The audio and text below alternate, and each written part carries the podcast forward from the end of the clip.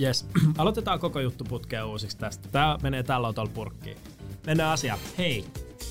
Me tehdään näitä podcasteja tää Robal Tapsan työksemme ja me ajateltiin, että olisi tosi nokkelaa tehdä sellainen podcasteja käsittelevä videopodcast-juttu. Ja se me päätettiin toteuttaa se. Tämä oli samalla meille tosi hyvä tekosyy kuttuu alan mielenkiintoisia tyyppejä käymään.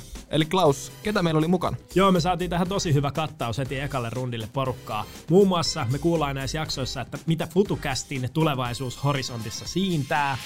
Mutta sitten se ei tajunnut, että me kuvattiin se koko homma äh, takapäin ää, piilokameralla. Sitten me tekstitettiin sen jälkeenpäin se video, että mitä mä ajattelin samaan aikaan, kun puhuin sille.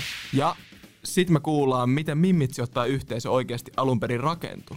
Että raha on vähän tabuaihe, siitä on ehkä vähän kuumottavaa kysyä, mutta sitten jos on vähän silleen, niin, ootko kuunnellut sitä Mimmitsi ottaa podia, että ne puhuu näin, ja sitten sitä kautta ehkä ja sen lisäksi meillä on mukana muun muassa Karle Hurtig, eli suomalainen OG-podcastaja. Ehkä mua eniten kiinnostaa, kun mä koen, että ihmisen, niin kuin ihmiselämä, tai jos elämän tarkoitus, niin mä koen, että elämän tarkoitus on selvittää, mikä kaikki on mahdollista. Yes, eli jos sua kiinnostaa tämmöiset tematiikat, niin tuu ihmeessä kuuntele Catch Up podcastia Spotifyssa ja YouTubessa.